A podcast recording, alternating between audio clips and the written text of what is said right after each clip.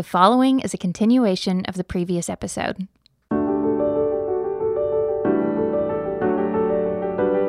Welcome to the Yellow Balloons Podcast, a collection of teachings to help you navigate the transformational possibilities of a God centered perspective. We pray these insights from Scripture will inspire and encourage you. In this episode, we continue to explore excess in the story of the prodigal son. Both brothers are guilty of excessive foolishness. The younger brother experiences a certain kind of death because of his foolishness, and the older brother a very different kind. God offers unconditional acceptance, but a conditional approval. How we seek God's approval and how we respond to his acceptance affects not just our own lives, but the lives of all the people around us. So that's the heart of the Father, the great excessive Father. Let's look at younger brother excessively. He was also excessive in love. Problem is, he just loved the wrong thing. Let's look at 1 John 2 16 and 17. For all that is in the world, the lust of the flesh, the lust of the eyes, and the pride of life, is not of the Father, but is of the world. And the world is passing away, and the lust of it but he who does the will of God abides forever. If we want to have a home where we're abiding in fellowship with God, our Father, we need to do what the Father tells us to do. That's how we have fellowship. But our relationship, our, son, our ch- being a child of God, our new birth is not conditional on doing what God tells us to do. We just have enough faith to look, and God does that part all by Himself. It's a free gift. But if we go back one verse to 1 John 2 15, it says, Do not love the world or the things in the world. And so, what we love is the key thing here. And this love word is not eros, which is like the uh, love of chocolate or the love of pleasure. And it's not phileo, which is the affection for things. It's agape. It's the love of choice. See, we have a choice as believers, as children of God. We have a choice whether to choose the world or to choose God, the things of the world or the things of God. And when we do that, we're deciding who to love. And that's who we will abide with. And if we abide in the world, we'll get the consequences of the world. And if we abide in Christ, we get the consequences of Christ. Because although acceptance is unconditional, Approval depends on what we do. And if we do approve things, we get the great benefits. If we do disapprove things, we get terrible death. James 1 tells us about this. It says, We don't have temptations that come from our circumstances. All circumstances are the same. If you have great circumstances, say, Boy, that's going to pass away in a short time. If you have terrible circumstances, say, Oh, this is awesome for me. Because circumstances don't create temptation. Temptation comes from within our own hearts, in our own pleasures. James 1 describes it this way Sin is conceived, it's like a baby's conceived. And then it's born, just like a baby's born. And then it grows up, just like a person does. And then it produces death. And that's the way sin works. It takes a while until you see the full fruits. And that's what happened to the younger son. It was going great for a while. Everybody liked him until his money ran out. And then he found out that his very conditional acceptance was not really much of a foundation. So, anywhere along there, you could say, well, he's getting away with it. But sin always comes to full gestation. And look at the death that the younger son experienced. He experienced the death of home. He was no longer abiding with those who loved him. His fellowship with his family was dead. His relationship was still there. He was still a child, but wasn't doing him any good. His career in the family business was dead. His connection to his homeland was dead. His inheritance was gone. Finally, at the end, he was at risk of physical death. And only then did he come to his senses and realize I am almost all dead. And at least I can have a little bit of life. His fellowship is fully restored, so he ends the story with a lot of life. But no amount of sin can squander God's acceptance. And here's the question for us as older brothers Are we accepting people as they are? Are we disappointed in people when they don't live up to our standard? Or do we give people freedom and let them choose their own wrath? There's plenty of destruction to go around. We don't have to wish any on anyone. A just but loving Father is our greatest foundation. And giving the heart of the Father to others is how we can actually have a, a church that says, Welcome home. Come abide with us. So let's look at the main character in the story. We've looked at the excessively loving father and the excessively loving son who loved the wrong thing. He loved the lust of the eyes and the lust of the flesh. But we also have a third son, and he was excessively loving too. He loved the boastful pride of life. And this is our problem as church people. He was angry and would not go in. And look what he says in verse 29, Luke 15 29. Lo, these many years I have been serving you. I never transgressed your commandments at any time. I kept all the rules. And you're going to let some rule breaker totally get away with it. This is the acceptance of comparison. Because I am better than you, that proves to me that I'm performing at a level that I'm accepted.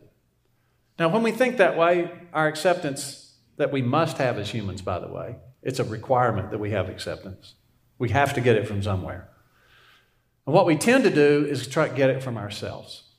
And when we say, I'm better than you, and that makes me approved, and therefore, since I'm approved, I'm accepted, who are we getting our acceptance from? Ourselves. And what is pride? It's reliance on ourselves. And this is my problem. And this is the church people's problem, which is why I think this sermon is usually focuses on the younger son.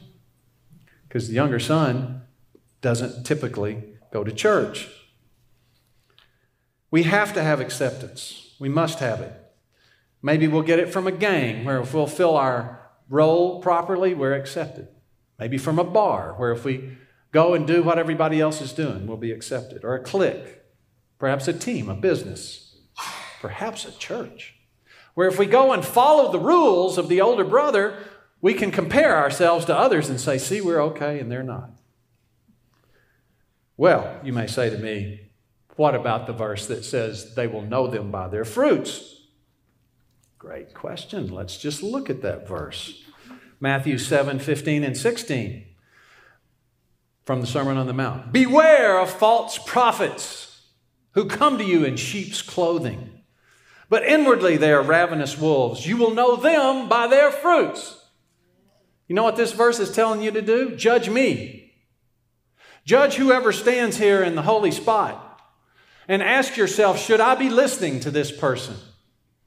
It does their life measure up. It does not tell preachers to tell other people to judge others. It tells you to judge preachers. How about them apples? well, there's another fruit inspection verse, Galatians 5:19. Uh, Luke was telling me he sings this song to his kids in Sunday school. I got a kick out of this. Now the works of the flesh are evident, which are adultery, fornication, uncleanness, lewdness, idolatries. we don't do it that way, do we? We focus on the good fruits.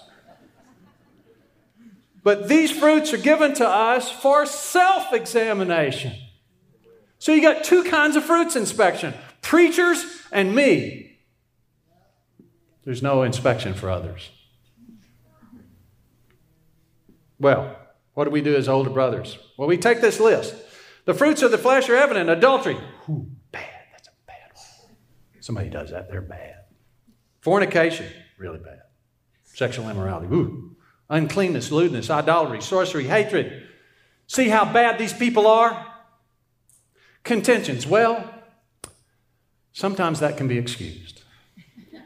We all know churches are well known for contention, but that's just human frailty.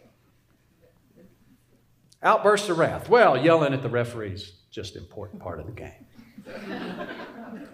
Selfish ambition. You know, I had a guy tell me one time if people aren't good at anything else, they get involved in church politics. Climb the ladder there. well, see, we start excusing the ones of these that are hard for us, and we focus on the ones that are tough for other people. And then we all pat each other on the back and say, Aren't we wonderful? Because at least we're not like them. Well, that's not the way this thing works. All of these things are fruits of the flesh. And if we'll self examine, what we can see is, oh, I have, pro- I have problems with the older brother parts of this. Okay, you know what that means is I'm a jerk. And I need to learn to start to accept unconditional acceptance from God instead of trying to do it for myself, because it doesn't work anyway. It begins with receiving. I'm accepted. I'm going to stop trying to get accepted because I am. And then it goes to giving. I'm going to give it to other people. I'm not going to excuse bad behavior, but I'm not going to excuse it in myself either. Well, you said, well, it ends with who those who practice such things will not inherit the kingdom of God. So that means that anybody that does this is going to go to hell. Really? Okay, that means we're all going to go to hell because we all do these things, at least some of them. Put envy in there, and you got everybody. Um, but inherit the kingdom of God is talking about rewards. The young son in the passage lost his inheritance. The, the father says to the older son, All I have is yours. He didn't get his inheritance back, but he got fellowship back. We can see this in Colossians 3:18. And through uh, 4:1 it says, "Wives submit to your husbands. Husbands love your wives, telling you all how to live constructively. Children obey your parents. Fathers don't provoke your children." And then we get to bondservants, workers, obey in all things your masters, employers according to the flesh in the world. Not with eye service like men pleasers, not just when they're watching, but in sincerity of heart, fearing God. And whatever you do, whatever you do, anything you do, play golf, watch kids, change diapers, mow the grass, whatever you do, do it as unto the Lord, not to men, knowing that from the Lord you will receive the reward of the inheritance. Inheritance is a reward. And it's a reward for obedient behavior. Because approval is not guaranteed. Acceptance is totally guaranteed. Who, who guaranteed it? Jesus on the cross. But approval requires good behavior.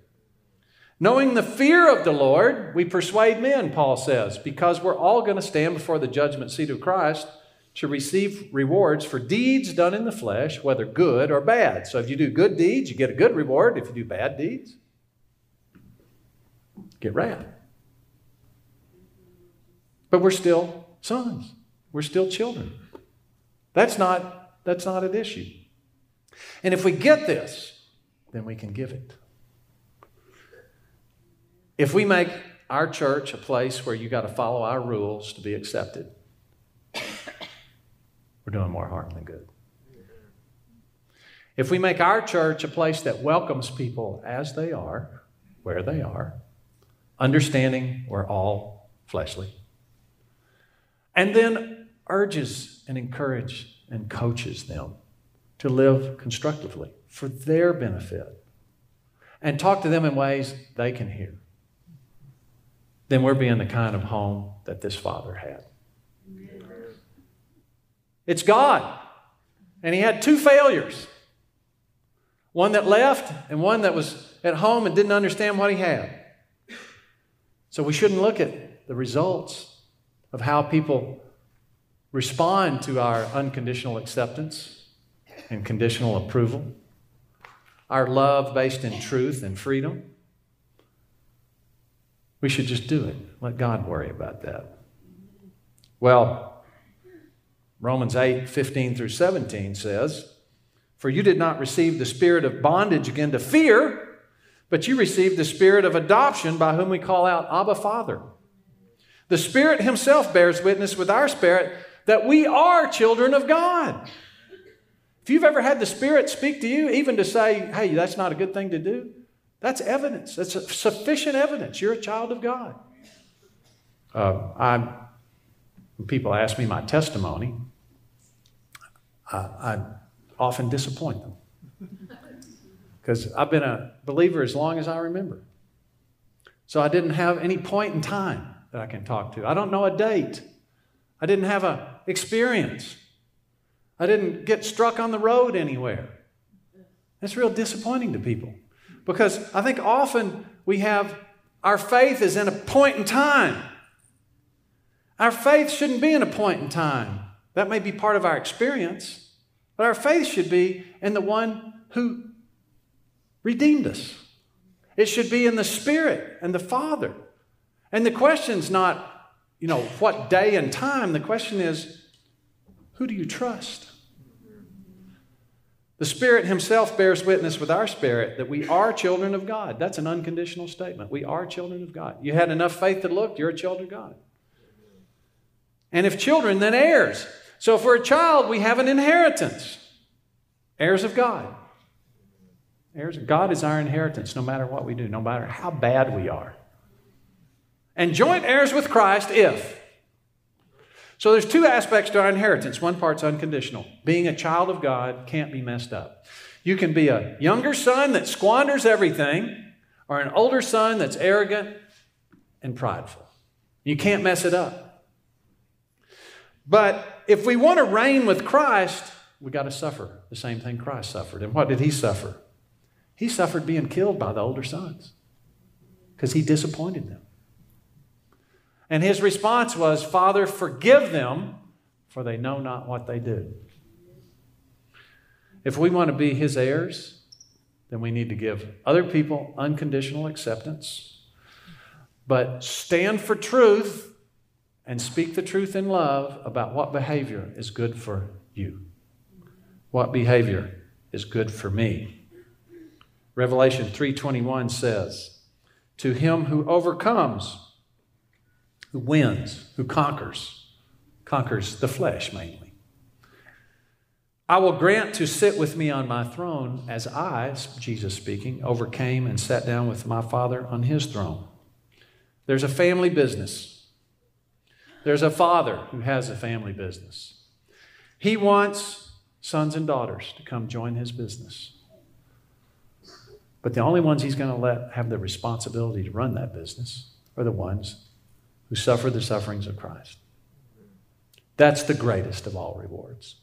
His family business happens to be running the new earth. Well, most of us are the older brother. Probably. I certainly am. And this is challenging for me. But I've been trying to do this since I came to my senses, since I went into my pit of despair and realized I'm a judgmental jerk, older brother. And I uh, have tried to practice it since. I still uh, deal with my flesh every day. But I thought I would end by talking about a friend of mine. Many of you know him. I, asked, I had him read this sermon and asked him, Can I share your experience?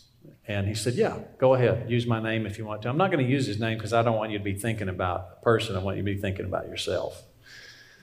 But this guy is not as uh, actually got uh, both the younger son and the older son. He kind of oscillates back and forth. He's an alcoholic, and he's also uh, struggles with pride. And I have a lot of compassion for this guy. He's, uh, he reminds me of myself in many ways. But uh, I have, you know, this guy came to a point in time where he finally admitted, I'm an alcoholic, I need help. So I was part of a team of people that helped him go get rehab. He got sober. And but he keeps lapsing because he, he has this thinking that, okay, I've beaten it now, so I can go live like other people. Uh, or, or he says, uh, why shouldn't I be able to reward myself with some alcohol like other people do? And all this, all this kind of thinking. And I had him read the sermon, and I, and I said, You know, I want you to understand what I've tried to do with you, because I've had some very hard conversations with him. You know, you're a drunk, you're killing yourself, everything around you is being destroyed. Uh, I'll help you, but I'm not going to help you if you're not going to be accountable. It's kind of the kind of the statement I've had with him. And multiple times he says, I'm done. And I said, okay. You know, I'll give you a couple days to make sure that's really what you want to do. And he keeps coming back and says, no, that's not what I want to do. And this is what he said after he read this sermon. He said, It really hit home with my current experiences. Romans 1 is so convicting. I've seen the giving over happen and it scares me, as it should. Sin is nothing to play with, as I once thought. It's a cancer that corrupts everything and spreads within social groups. Cancer, uh, sin is something that doesn't just affect us, it affects everything around us.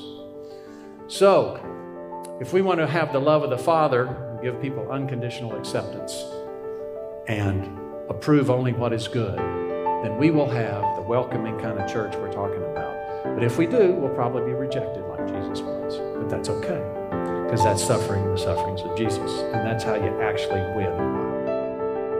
Thanks for listening to the Yellow Balloons podcast. If you want more information on adopting a God centered perspective, visit our website at yellowballoons.net. And if you have any questions related to what you just heard, we would love to hear from you. Please email us at contact at yellowballoons.net. Thanks for listening.